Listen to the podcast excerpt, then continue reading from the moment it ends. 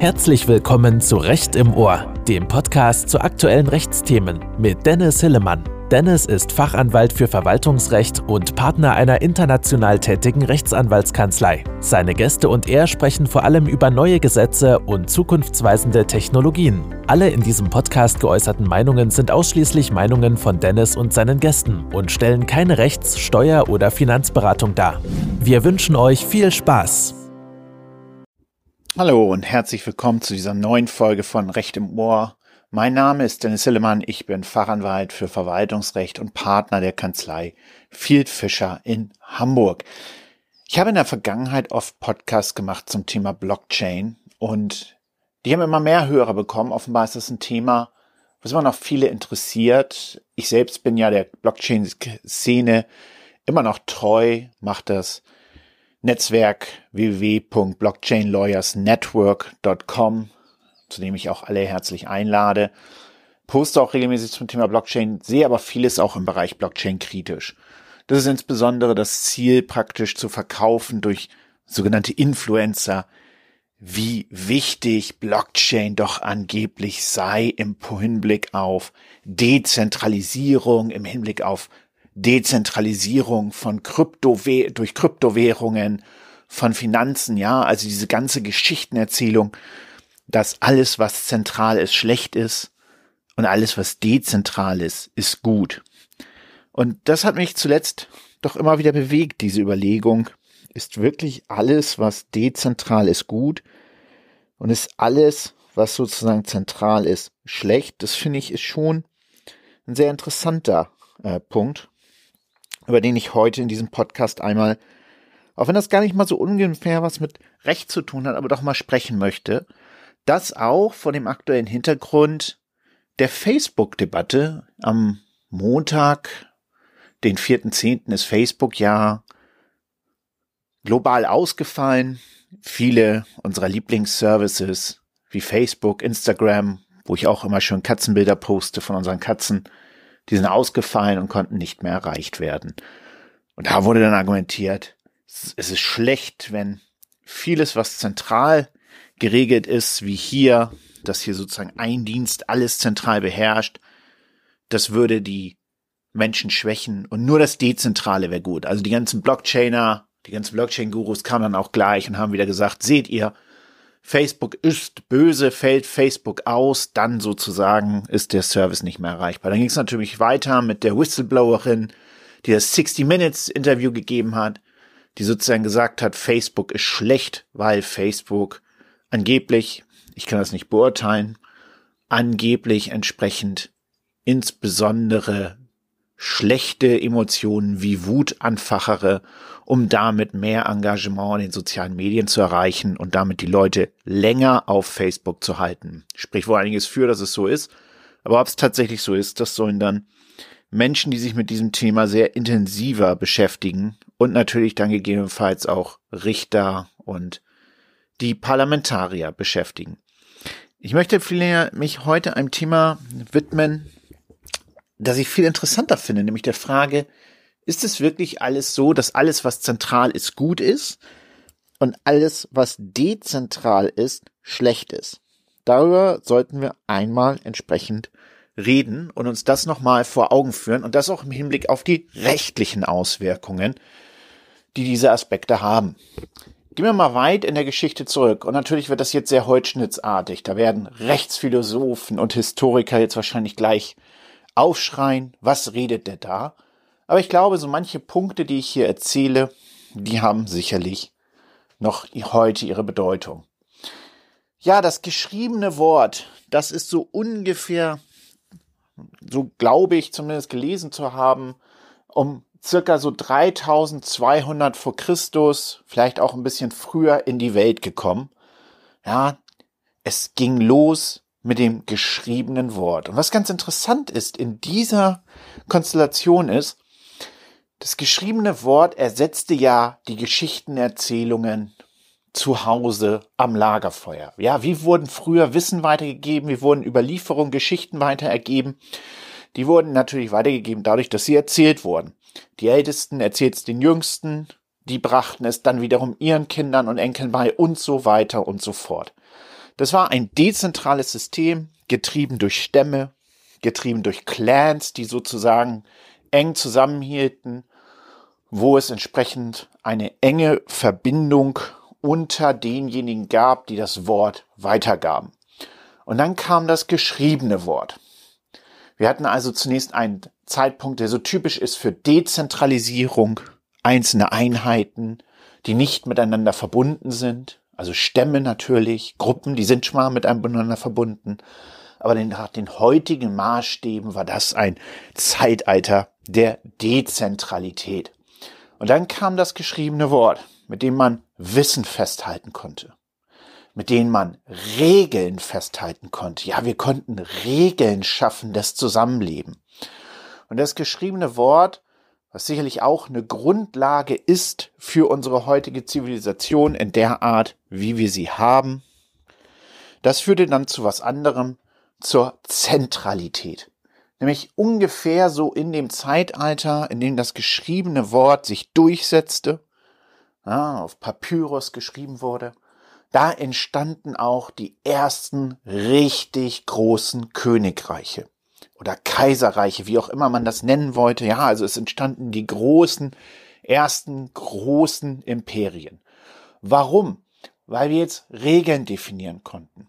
Weil ein zentraler Herrscher es in der Hand hatte, diese Regeln auch weit über den eigenen internen Einflussbereich hinaus zu transportieren einheitliche Regeln weiterzugeben, Informationen in geschriebener Form weiterzugeben und damit entsprechend die Grenzen des Zusammenlebens zu definieren, seine Macht durchzusetzen.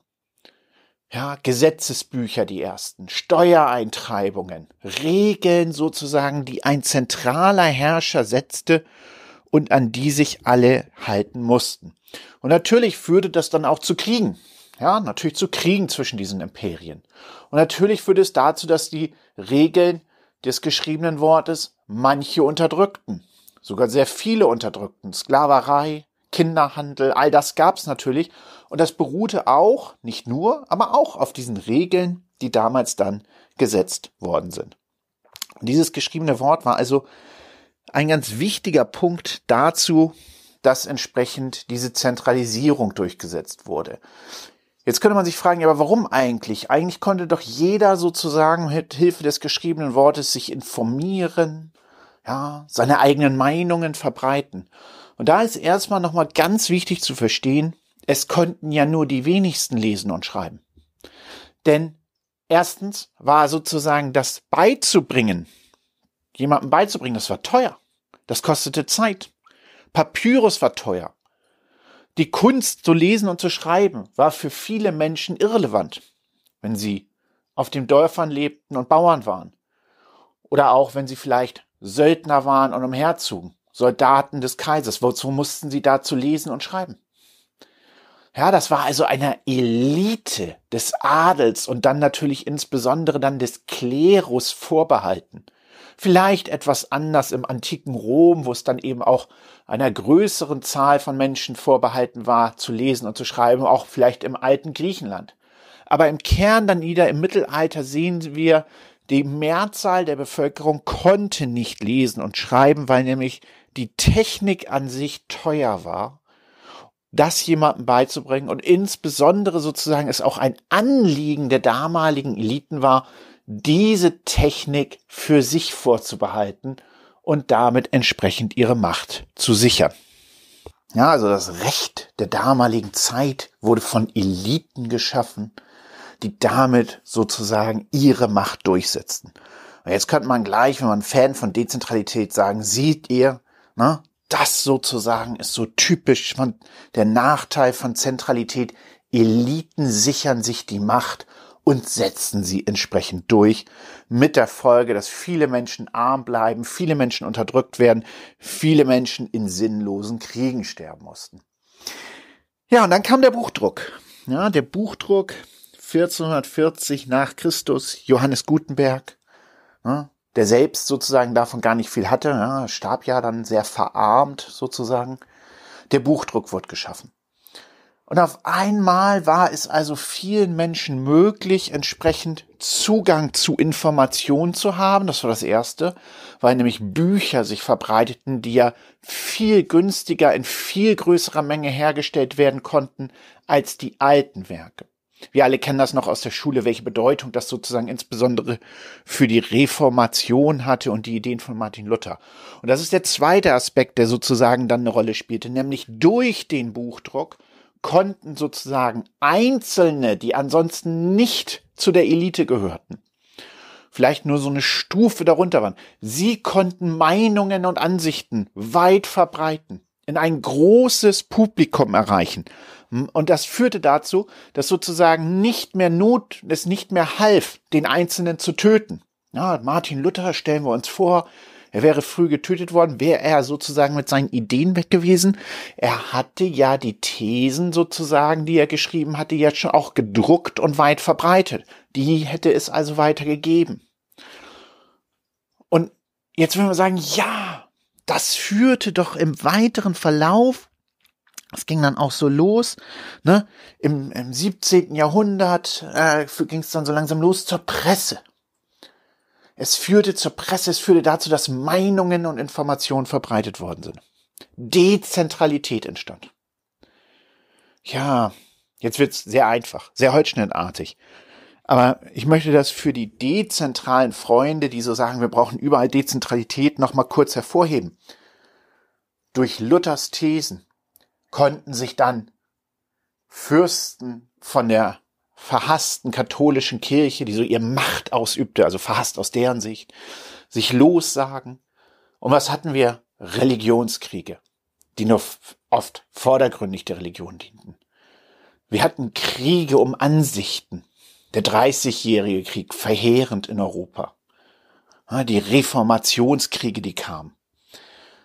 All solche Kriege beruhten auch davon rauf, dass sozusagen zentrale Stellen ihren Einfluss verloren. Rom, Kaiserreiche sozusagen zerbrachen. Dass durch diesen Wandel zur Dezentralität, zu kleineren Einheiten, die entsprechend ihre Meinungen über die Presse verbreiten konnten, über das geschriebene Wort des Buchdruckes, dass dadurch andere Konflikte entstanden, sich Gruppen bildeten, die mit anderen Konflikten in, die mit anderen Gruppen in Konflikt traten. Also die Dezentralität aus meinem Verständnis führte also auch natürlich zu viel Guten, zur Aufklärung, zur Pressefreiheit, zur Meinungsfreiheit im weiteren Verlauf der Jahrhunderte. Aber sie hatte eben auch negative Aspekte, weil sie sozusagen eine starke Form der Zentralität aufbrach, mit der Folge, dass Konflikte neu entstanden, dass neue Gruppen entstanden, die sich um geistige Führer sammeln konnten, um Ideen, die geschrieben waren, in der Presse, in Büchern verbreitet waren und dadurch mit anderen Gruppen in Konflikt traten.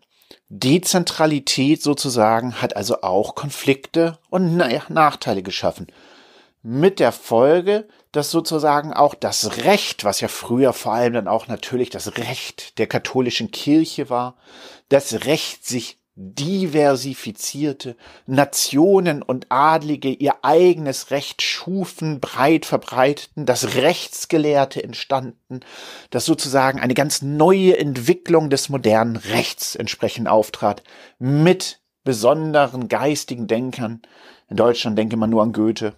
Und das sozusagen durch diese Art der Verbreitung des geschriebenen Worts in dezentraler Form eine sehr positive Entwicklung entstand, aber eben dann durch Konflikte auch eine sehr negative Entwicklung.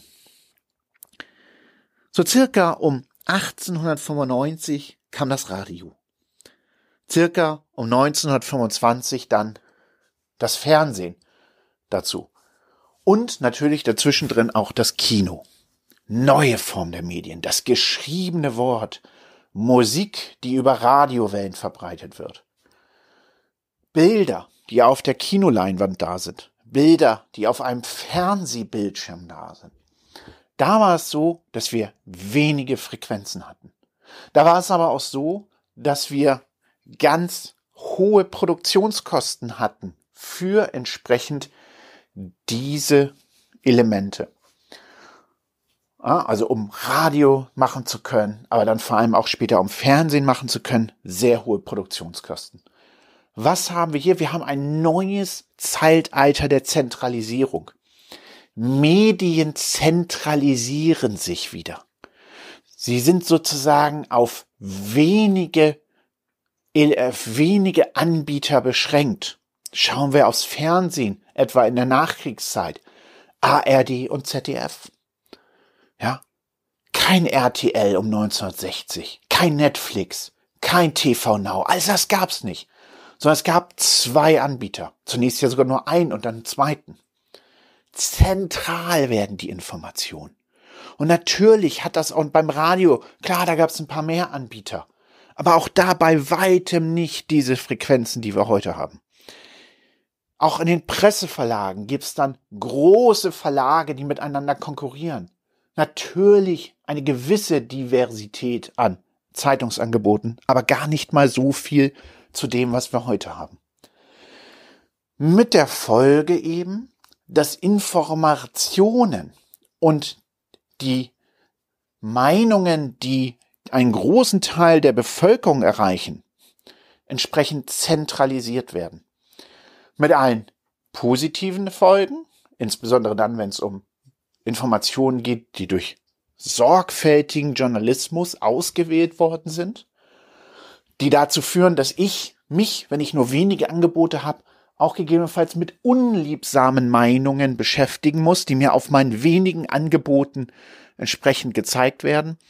Stellen wir uns vor, ich bin erzkonservativ, knallhart biblisch und konnte dann nur auf AD und ZDF auch eine andere Realität sehen, die mir gezeigt wird, schlicht weil ich gar keine andere Auswahl hatte, sondern eben praktisch mit gutem Journalismus dann auch mich entsprechend konfrontiert sah.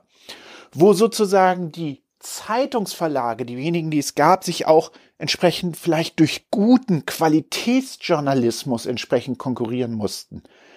Nicht unbedingt, wer das Reißerischste hatte, sondern vielleicht auch, wer das am besten Recherchierte hatte. Man denke nur daran, wie der Spiegel beispielsweise ja auch Bundesrepublik dann oder zumindest die Juristerei mit Entscheidungen durch das Bundesverfassungsgericht geprägt hat. Aber natürlich auch sozusagen führten diese Medienkonglomerate dazu, dass entsprechend Informationen, Meinungen zentralisiert waren. Ja, hat also Vorteile wiederum gehabt, hat aber auch entsprechend harte Nachteile äh, gehabt. Ich möchte das einfach nur in den Raum stellen. Und natürlich war die Regulierung von Fernsehen und Radio damals viel einfacher. Wenn wir wenige Anbieter hatten und insbesondere die Frage des Zugangs zu Frequenzen maßgeblich war dafür, ob man senden konnte, dann könnte eine Regulierung daran anknüpfen. Dann könnte eine Regulierung daran anknüpfen, unliebsame oder zumindest sagen wir mal das wieder im Negativen Unliebsame auszuschließen, negativ, aber auch jemanden, der rechtswidrig falsche Informationen verbreitet, den hätte man damals mit der Regulierung schlicht durch den Zugang von zu Frequenzen beim Fernsehen, beim Radio ausschließen können. Regulierung war da also wieder deutlich einfacher. Und dann kam das Internet. Das Internet, was sozusagen von der Zentralisierung der Medien, der Information wieder weit weggehen hin zur Dezentralisierung. Jeder kann Meinungen weit verbreiten. Wir können mit jedem reden, mit Tausenden von Unterforen auf Reddit uns über Themen reden, die uns interessieren. Jeder kann Videos pro produzieren und auf YouTube teilen. Jeder kann tolle Fotos von sich machen und auf Instagram stellen. Dezentralisierung in ihrer ureigensten Form eigentlich. Aber hat das Internet nur Vorteile gehabt? Na, aber klar, erstmal globale Wirtschaft, globaler Austausch von Informationen, Dezentralisierung stark ist dort sicherlich ein unglaublicher Vorteil. Und ich frage mich häufig, wie habe ich eigentlich vor dem Internet gelebt? Ja, ich bin ja aufgewachsen in einer Zeit, in der es das Internet nicht gab. Was habe ich eigentlich den ganzen Tag ohne Handy gemacht? Ich Denkt mal drüber nach. Ich finde, das ist eine tolle, spannende Frage heutzutage. Aber hat das Internet für alle Freunde der Dezentralisierung wirklich nur Vorteile gehabt? Spinner konnten sich in Gruppen sammeln. Ja, die denkt an die Querdenker, die Reichsbürger, die Kanon-Gruppe in den USA und weltweit. Man konnte sich grundsätzlich nur noch, wenn man wollte, Informationen anschauen und Meinungen, die man sowieso selbst hatte. Ja, der Untergang der klassischen Medienverlage stand, fand statt. Die klassischen Zeitungen verlieren an Bedeutung. Warum? Weil ich mir vielleicht nur noch Informationen zu Themen anschauen möchte, die mich interessieren. Meinungen, die ich ohnehin habe, nur bestätigen. Ganz neue Möglichkeiten entstanden, sich weltweit in Gruppen zu sammeln, die bestimmte Weltbilder wechselseitig verstärkten. Und darauf beruhten ja dann auch viele soziale Medien. Ja, ich folgte den Leuten, die im Grunde nur das sagten, was ich selber dachte. Und dann retweete ich das, was die sagen, like das auf Facebook und es verteilt, und es verteilt sich global. Ich komme in Blasen. Und gleichzeitig ist es dann auch viel schwieriger für die Regulierung da anzusetzen, insbesondere wenn Fake News verteilt werden weil die Blasen wechselseitig diese Fake News stützen, diese Fake News verteilen. Kann Regulierung da kaum was machen bei globalen Plattformen, die weit über Ländergrenzen hinweg gehen? Das auch mal als absoluten Nachteil der Dezentralisierung sehen, dass unser klassisches Verständnis von Regulierung da nicht ansetzen kann. Ich finde es dann auch immer bemerkenswert, dass die Leute, die als erstes Dezentralisierung schreien, dann auch in der Regel diejenigen sind, die bei Hate Speech und Fake News als erstes von Regulierung von Facebook schreien. Ja, wie soll man Facebook denn sicher sinnvoll regulieren, wenn das sozusagen tatsächlich ein globales Unternehmen ist. Klar, dann müssten eigentlich die G7 zumindest oder die G20 zusammenkommen und gemeinsame Regeln beschließen, was natürlich ganz, ganz schwierig ist, insbesondere wenn Länder wie China eine ganz andere Ansicht haben zu Meinungsfreiheit und zu der Frage, was sind schädliche Inhalte, als Deutschland, Frankreich oder die USA. Also das heißt, Dezentralität hat hier auch sozusagen geschafft, dass neue Blasen entstehen, neue Gruppen, auch die Spaltung der Gesellschaft vorangetrieben wird. Ich meine damit nicht, dass das Internet schlecht ist, ganz und gar nicht. Wir lieben das Internet, sonst könnte ich keinen Podcast machen. Sonst wäre eigentlich praktisch alles, was ich heute unternehmerisch tue, gar nicht möglich. Auch alles Positive, all die tollen Menschen, die ich kennengelernt habe, gar nicht möglich, gar keine Frage. Aber es ist wichtig, sich eben, bevor man immer nur sagt, Dezentralisierung ist super, entsprechend da sich dran zu denken, dass Dezentralisierung auch Nachteile hat. Und was ich ganz spannend finde, und das kommt vielleicht auch ein bisschen aus der Geschichtenerzählung raus, die ich eben gemacht habe. Dezentralisierung und Zentralisierung wechseln sich doch ab. Ja, guckt doch, wie ich das erzählt habe, vom geschriebenen Wort zur Zentralisierung, zur Dezentralisierung der Presse, Freiheit, ja, der Presse, die dann kam mit dem Buchdruck, dann wieder zur Zentralisierung von Radio und Fernsehen.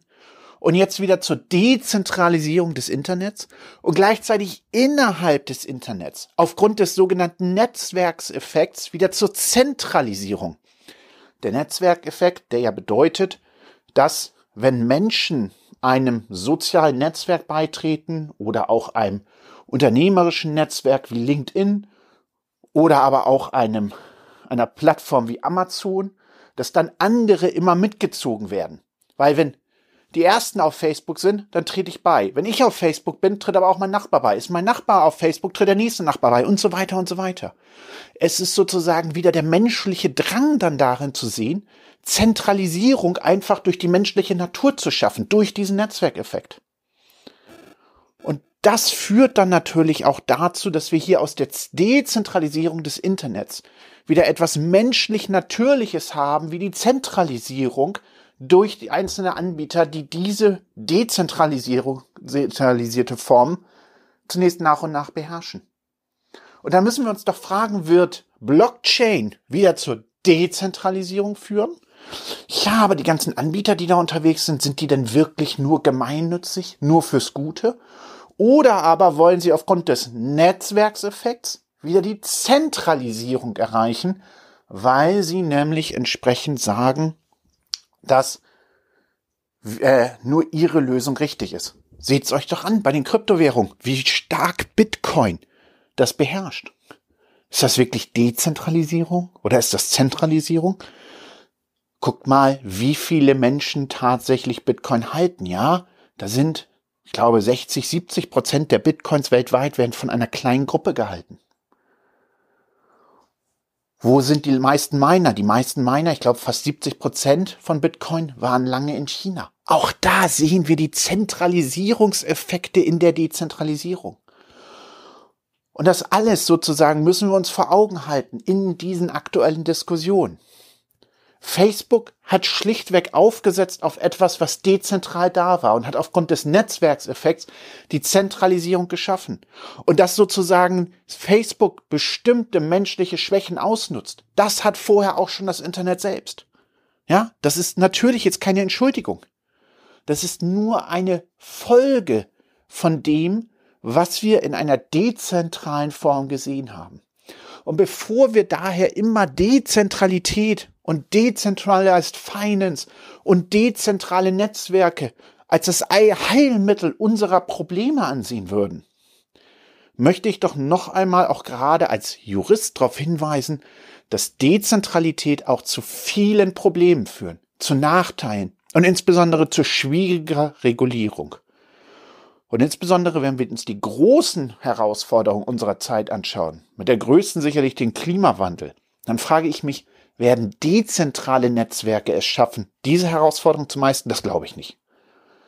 Dort werden wir alle wieder über Zentralität nur eine wirkliche Veränderung erschaffen können, auch wenn das viele dezentrale Puristen sicherlich ablehnen wollen. Ich möchte einfach nur diese Gedanken zwischen dem Wandel von Zentralität und Dezentralität in der heutigen Folge einmal auf den Weg geben. Ja, es ist Sonntag hier der 10. 10. 2021. Und das lag mir auf dem Herzen dieser ganzen Diskussion zwischen zentral und dezentral, dass dezentral als Allheilmittel angesehen wird. Aber wie ihr vielleicht gesehen habt, dezentral hat auch in der Geschichte und auch in der Rechtsgeschichte viele Nachteile gehabt. Ich freue mich, wenn ihr bei der nächsten Folge wieder mit dabei seid. Wenn ihr Themenwünsche habt oder als Interviewpartner mit dabei sein wollt, lasst es mich wissen. Mein Name ist Dennis Hillemann. Das war die neue Folge von Recht im Ohr und bis bald. Hier ist Dennis. Bevor es in die heutige Folge geht, ein Hinweis in eigener Sache. Am 27.10.2021 halte ich um 16.30 Uhr ein Webinar Fördermittel Basics für Unternehmen. Ich erkläre die Grundlagen von Fördermittelverfahren in Deutschland. Wer vergibt Fördermittel? Wo kriege ich sie? Was muss ich rechtlich wissen für interessierte Unternehmen? Würde mich freuen, wenn ihr dabei seid oder die das Webinar weiterleitet an Menschen, bei denen ihr glaubt, die können das interessieren. Die Einladung dazu findet ihr in den Show Notes oder den Link auf der Homepage von Fieldfisher in Deutschland, fieldfisher.com. Also, bis dahin, danke. Habt ihr Themenvorschläge? Wollt ihr Gast einer Folge sein? Dann schreibt Dennis einfach auf LinkedIn oder auf Xing. Er freut sich, von euch zu hören. Bis zum nächsten Mal bei Recht im Ohr.